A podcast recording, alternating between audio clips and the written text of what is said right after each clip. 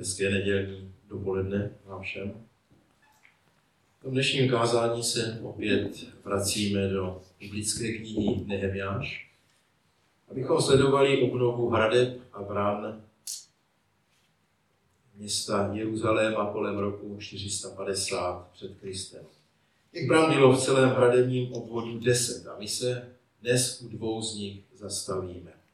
Protože každá brána nám symbolicky na něco ukazuje, na něco důležitého, na co bychom neměli zapomínat při budování té naší zborové stavby. Minule to byla brána ovčí, která, kterou procházela do chrámu obětní zvířata. To nám připomnělo Kristovu oběť na kříži.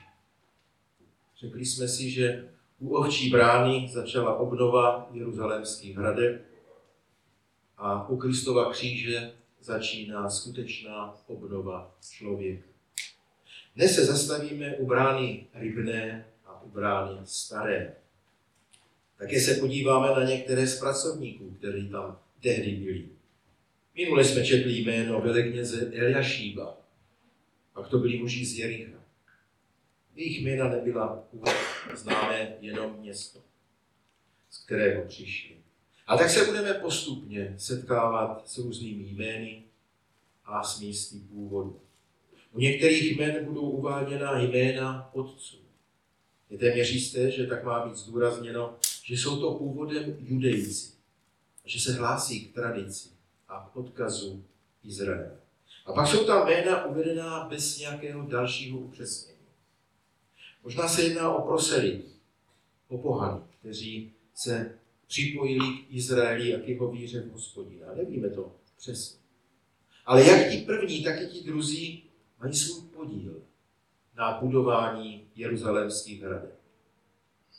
A to nám připomíná, že i církev Kristova musí být otevřená všem bez rozdílu. Bez ohledu na původ a jméno. Bez ohledu na minulost. Je jen jedna podmínka. A to ochota postavit se pod Kristův kříž a osobně jej přijmout jako jediné řešení svého hříchu. A pak ochota jít a spolu s ostatními pracovat na společném díle. Výčtem pracovníků nám ten dávný příběh rovněž připomíná, že na boží stavbě se nepracuje individuálně. Ani hradby Jeruzaléma neopravoval jeden člověk. Jeden solista by mohl s vypětím všech sil opravit jen kousek hradeb, i kdyby tomu věnoval celý život. A všechno tomu obětoval. Nakonec by na nich stejně padlo. Že Kristova církev i každý místní sbor je společenství. Proto se vždycky jedná o společné dílo nás, kteří sbor tvoříme. V tom dobrém i v tom špatném. Nyní si přečteme ze třetí kapitoly knihy Nehemiáš od verše třetího do verše osmého. Rybnou bránu stavěli synové Senáovi. Vystužili jí trámy a vsadili vrata se zámky a závorami. Vedle nich opravoval Meremot, syn Uriáše, syna Kosova. Vedle nich také opravoval Mešulám, syn Berekiáše, syna Méše Zabelova. Vedle nich také opravoval Banův syn Sádo. Vedle nich opravovali tekojišti. Jejich vznešení však nesklonili ší ke službě pro svého pána. Starou bránu opravovali Paseákův syn Jojáda a Besoliášův syn Mešula. Vystužili jí drámy a vsadili vrata se zámky a závora. Vedle nich opravoval Meladiáš Gibeonský a Jadon Merononský též muži z Gibeonu a z Mispy, jež patří pod zprávu, pod zprávu za eufratského místodržitele. Vedle něho opravoval Karhajášův syn Uziel, jeden ze zlatníků, a vedle něho opravoval Kananiáš, jeden z mastičkářů. Ustali až u jeruzalémské široké hradby. A teď se už dostáváme k rybné bráně. Ta dostala své jméno podle rybího trhu, který byl poblíž. Můžeme prosím pustit mapu tehdejšího Jeruzaléma. Ve 13. kapitole knihy Nehemiáš se uvádí, že na tomto trhu měli účast i obchodníci z pobřeží středozemního moře. Konkrétně jsou jmenováni kupci z Tyru. To je dnes město na pobřeží Libanonu. Ryby byly od nepaměti výraznou složkou potravy obyvatel Palestiny.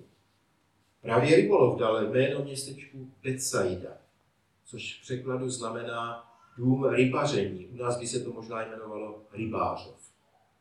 A z Betsaidy pocházeli dokonce tři apoštolové, Petr, Ondřej a Filip.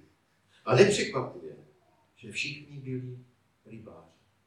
Tito tři muži se jednou potkali se zvláštním člověkem, jakýmsi Ježíšem z Nazareta, který jim řekl, pojďte za mnou a učiním vás rybářem lidí.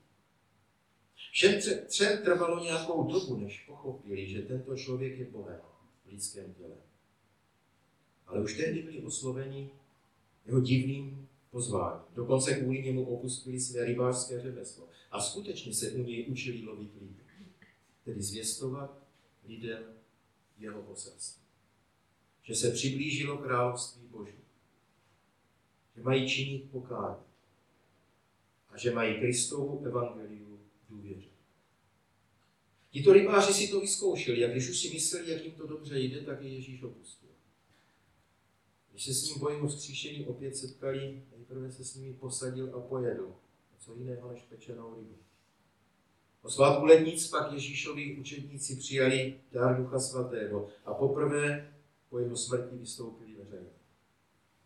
Nejprve v Jeruzalémě, pak šli do celého Judska a zanedlouho bylo Kristovým evangelium naplněna celá oblast odpovídající dnešnímu státu Izrael.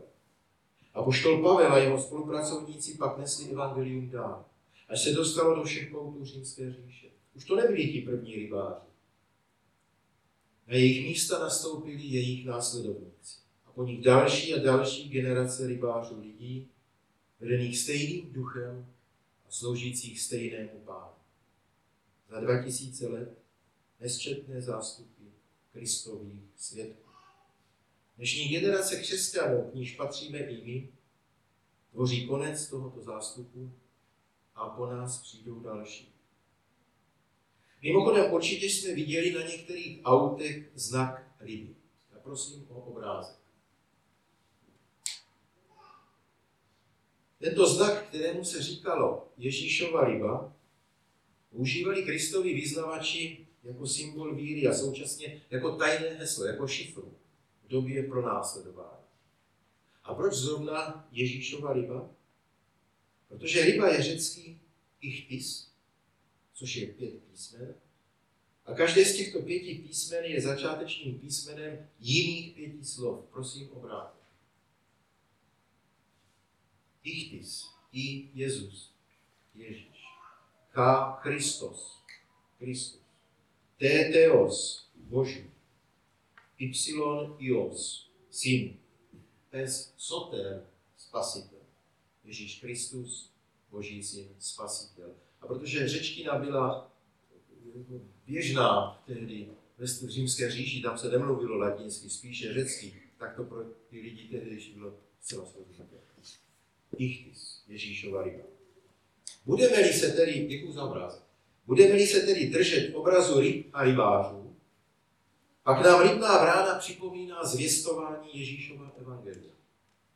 Jeho nesení druhým lidem.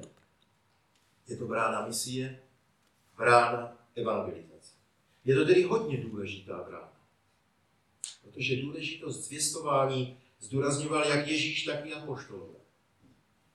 Pavel v listu Římanům napsal. Každý, kdo vzývá jméno páně, bude spasen. Ale jak mohou vzývat toho, v něhož neuvěří? Jak mohou uvěřit toho, o kom neslyší? A jak mohou uslyšet, není-li tu nikdo, kdo by ho zvěstoval.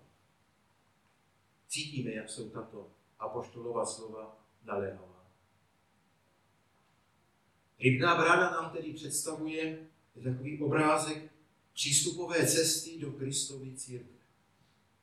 Proto musíme mít tuto bránu jako zbor trvale v pořádku. Protože nebudeme-li rybáři lidí, Nebudeme-li Kristovo evangelium zvěstovat a nést dál, nebo budeme ho dokonce zrazovat, pak tu nemusíme jako zbor ani být. Na místě je tedy otázka. Máme v té naší zborové stavbě rybnou bránu v pořádku? Nestojí nějak na křívo? Nebo nehrozí dokonce zborcem? Třeba pod naší únavou nebo zaneprázdněním něčím jiným. Máme u ní funkční a promazané kování, které umožňuje snadno a dokořán otevírat všem, kteří touží slyšet. A hlavně máme v ní vsazena ta správná vrata, ty správné dveře. A tady nemohu jinak, než připomenout slovo Ježíšovo, který pověděl, já jsem dveře. Kdo vejde skrze mne, bude zachráněn, bude vcházet i vycházet a nalezne pastu. A připomínám to především kvůli tomu, protože z vlastní zkušenosti vím, že když s lidmi hovoříme, tak máme tendenci mluvit s nimi o všem možném. O nejrůznějších osobních nebo veřejných problémech. Jenom ne o Kristově díle. My ty dveře, kterými má být Ježíš, klidně zaměníme třeba za dveře pěkných vztahů. Nebo za dveře nejrůznějších aktivit. Nejsme vždycky připraveni ani ochotní vydat svědectví, osobní svědectví o vlastním obrácení a znovu zrození. Někdy se stydíme.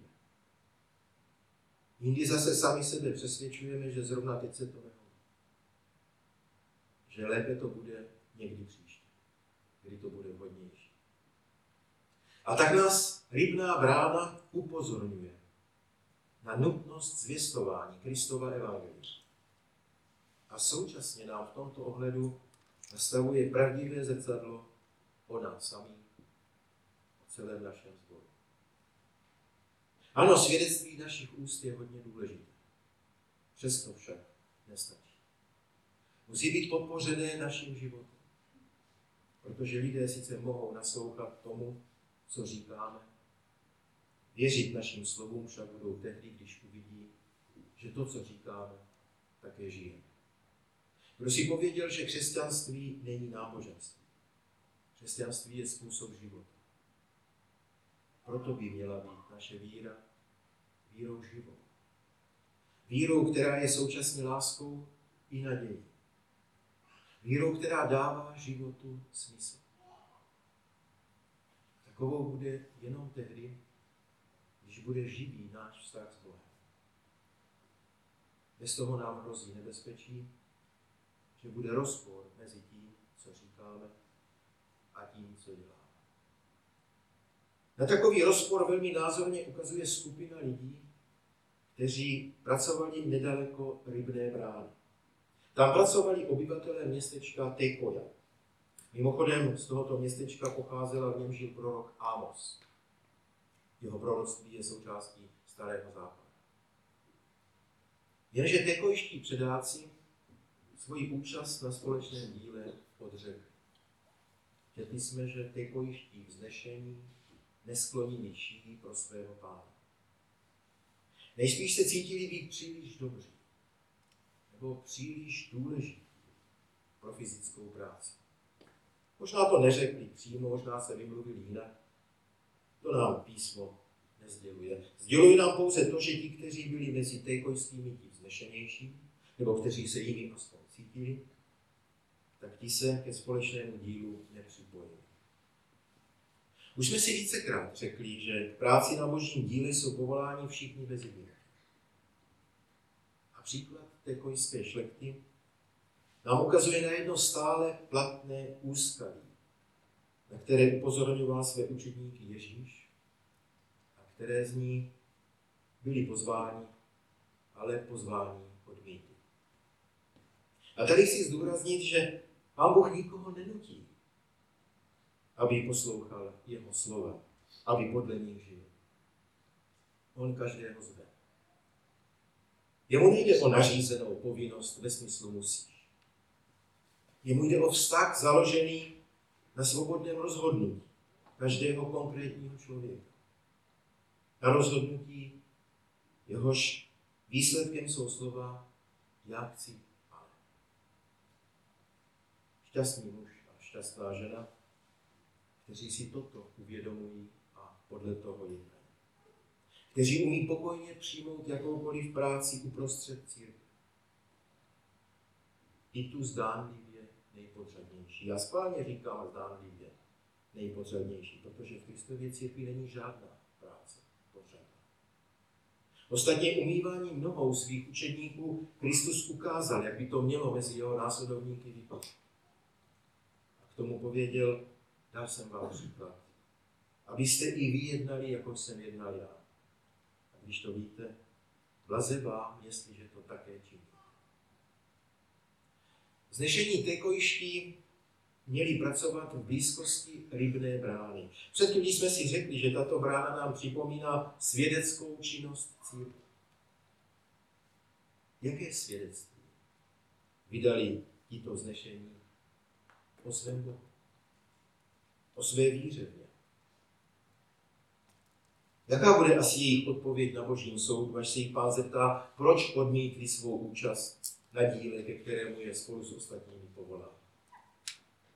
My přitom nemusíme myslet jenom na té kolisky. Myslíme na sebe. Myslíme na to, jak věrohodné je naše vlastní svědectví. Jak odlišně od vznešených tekojských vyznívá svědectví dvou mužů, kteří pracovali nedaleko staré brány. U té se pak ještě krátce zastaví. Nyní se však podíváme na dva stavebníky, u kterých je kromě jmen zmíněna i jejich profese. Jsou to zlatník Uziel a mastičkář Kanadiář. Není obvyklé vidět zlatníka a mastičkáře, dnes bychom ho možná nazvali lékárníkem, dělat těžkou zednickou práci. Třeba tahat kamenné kvádry do hradebních základů a zdí. Ten, kdo někdy pracoval na skutečné stavbě, ten ví, jak rychle se mu utvořili mozory a strhli dlaně a prsty. Já vím, o čem to. Já jsem po celou dobu svých studií na střední vysoké škole se, jsem si přivydělával na nejrůznějších stavbách. Ale mě ta fyzická práce neuškodila, ještě jsem si vydělal. Proto jsem tam taky chodil. Jenže například pro zlatníka to v podstatě znamenalo na delší dobu konec živnosti. Celé dny tahal těžké kameny, jak by pak mohl vzít do rukou třeba drobné zlaté plíšky, drahé kameny, kamínky a pracovat se? Co pak mohl vytvořit nějaký jemný šperk, třeba řetíze? To stejné platí o tom mastičkáři. I on byl člověk drobné práce a jemných rukou. Musel umět přesně navážit tu či onu ingredienci, když připravoval léky a léčivé masky. Uvědomme si, že oba tito muži pomocí svých živností živili sebe a své rodiny. A přesto se práci na obnově jeruzalemských hradeb nevyhýbali. Nebyli jako ti vzdešení tekojiští. A přitom mohl každý z nich říct, omluvte mne, já stavět nemohu, protože bych neobstál v konkurenci a měl bych problém uživit sebe, svoji ženu, svoje děti. Jenže ani zlatník Uziel, ani mastičkář Hananiáš se něčeho, něčeho takového nebojí. Vůbec na to nemyslí. Oba slyší boží volání a jdou tam, kam je Bůh volá. A tak jdou stavět. Třeba, že jim těžká práce ničí ruce tím ohrožuje i jejich profesní kariéru a tím i zdroj příjmu pro ně a jejich rodiny. Co nám tito dva stavebníci svým příkladem říkají? A jednak to, že cesta následování a s ní spojená služba vyžaduje připravenost oběti. A také to, že práce na božím díle opotřebovává a někdy i ničí. Tak tomu bylo v minulosti a je tomu tak i dnes. Přesto se v každé generaci věřících naší vždycky takoví, kteří kvůli následování Ježíše a kvůli práci na božím díle obětovali své kariéry. Obětovali to, na co se třeba mnoho let připravovali. Obětovali profesní růst a s tím spojenou možnost větších výdělků. Lidsky viděno, zničili si svoji budoucnost.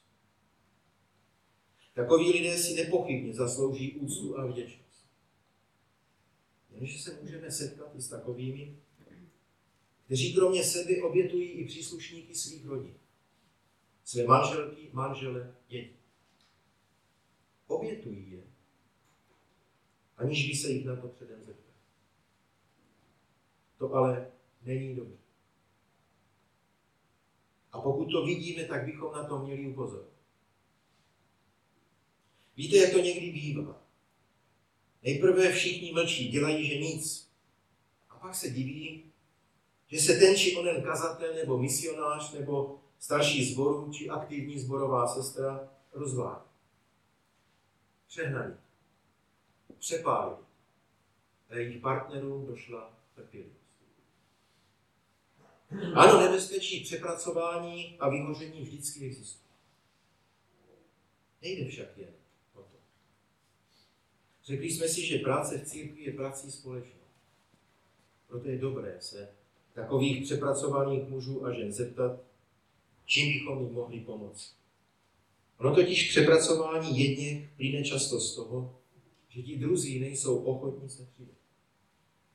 Jako ti vznešení té kojiště. Takže budování Božího království není úkolem jen některých. Je úkolem nás všech. Nás všechny volá Boží slovo do práce. Protože my všichni jsme spolupracovníci na Boží. A nyní ještě krátké zastavení u staré brány. Její jméno napovídá, že byla stará už v době Nehemiáše. Přesto nebyla zbourána, a nahrazena novou. Jak jsme četli, byla jenom opravena, aby mohla dál sloužit svému účelu. A tato brána nás vede k zajímavému tématu, k tématu starého a nového. Tématu, které dovede být za určitých okolností docela konfliktní.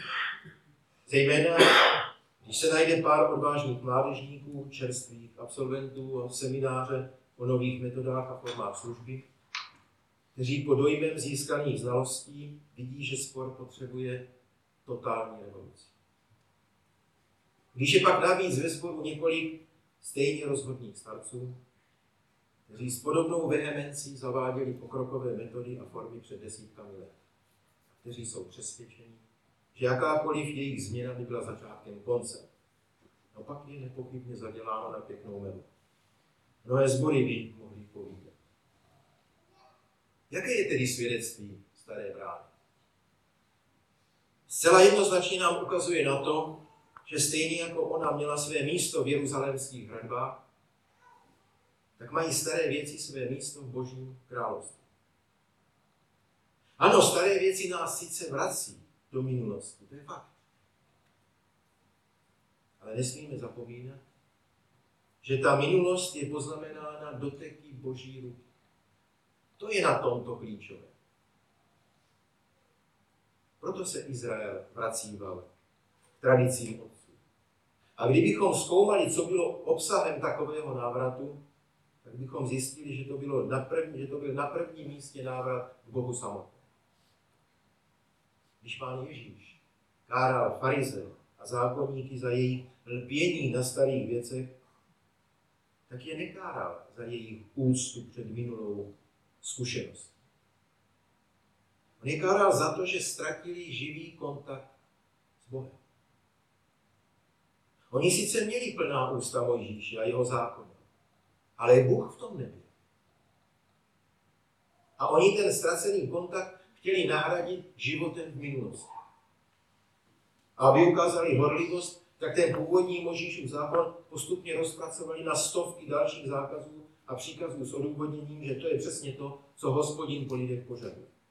Byl to totální úlet. A Ježíš jim opakovaně dával najevo, že sami slepí vedou lidi do slepé ulice. Ústa k tradici je hezká. Ale pokud tam chybí živá víra, pak je celkem k ničemu. Na to si musíme dávat pozor. My se můžeme a máme z božího minulého promluvení učit. Můžeme na ně vzpomínat. Ale nesmíme nikdy zapomenout, že Pán Bůh k nám mluví dnes. Náš Bůh je Bohem živý a je přítomný nyní, v tuto chvíli. A my máme být připraveni porozumět, co nám chce říct. Když to neuděláme, pak ztrácíme. Jako ti, kteří hledí jen do minulosti, pořád jenom na něco vzpomínají a přítomnost je nezajímá. Nesmíme zůstávat v minulosti. Naše víra musí být vírou živou.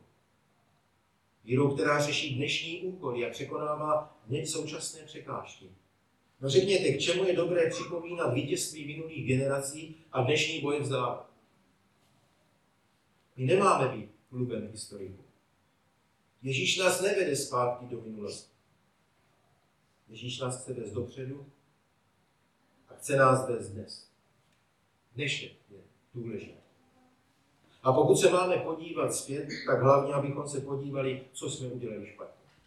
A z čeho je potřeba se poučit. A teď k tomu nové, k těm novým věcem. Moderní doba je poznamenána láskou ke všemu novému. Moda hýbe světem. A mnoho věcí přestává být používáno ne proto, že by přestali být funkční, ale protože je k dispozici něco novější, modernější. A nikdo nechce před druhými vypadat hloupě. Při té snaze o vše nové bychom ale neměli zapomínat na skutečné hodnoty. Kdo se žene za novými věcmi jen kvůli tomu, že jsou nové, snadno se stane jejich otrokem. Ale Boží slovo nás vede ke svobodě. I na to nás chce upozornit ta stará vráta.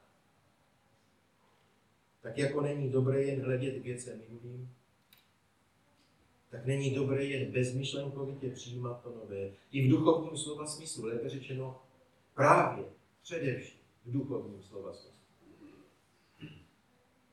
Jestliže je tedy užitečné přemýšlet o minulých věcech a hledat ponaučení, tak jistě užitečné zkoumat i věci nové. A my děláme u obojího často chyby. Jednou tím, že dáváme příliš velký důraz na staré a nechceme vidět nové. Nové nás zneklidňuje, bere nám dosavadní jistotu. A to nemáme rádi. Jindy zase děláme přesný opak, když dáváme příliš velký důraz na nové přesvědčení, že jedině to nové je správné. Přitom to může být falešné. Protože není všechno zlato, co se třpí. Problém je, že si to někdy čas neuvědomuje. Pak se dělají chyby a ty pak mohou negativně ovlivnit život jednotlivců i celého sboru. Proto potřebujeme u obojí, u starého i nového, určitou obezřetnost. U obojího se potřebujeme učit rozlišovat mezi podstatným a nepodstatným. Tím se vyhneme mnohým nedorozuměním a zklamání. Co říct závěrem? Vždycky mě překvapovalo, jak staré biblické texty dovedou ukázat na aktuální problémy. Dnes to bylo připomenutí evangelizace a věrohodnosti našeho svědectví o Ježíši Kristu. Tady máme určitě rezervy. Zapojení lidí do obnovy hradeb a brán nám zase ukázalo, že věrná a poctivá služba v církvi unavuje a vyčerpá. Dovolím si povědět, že když pozoruji naše společenství, vidím unavené a přepracované. Obzvlášť ve střední generaci, která to má jaksi z principu nejsložitější.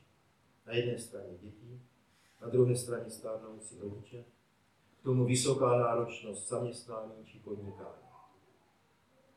Nepodceňujte. Hledejme, jak předejít vyčerpání a vyhoření. Možná by bylo řešením dělat nedělní bohoslužby jen jednou za dva týdny. Protože na jejich přípravě se opakovaně účastní ti stejní, jak i sami. Lidé by tak měli čas se nadechnout. A co se týká věcí starých a nových, vždycky je společenství ku prospěchu, když ti mladší nemají pupínky ze starého a ti starší zase z nového. Protože oboje, staré i nové, patří do Božího království.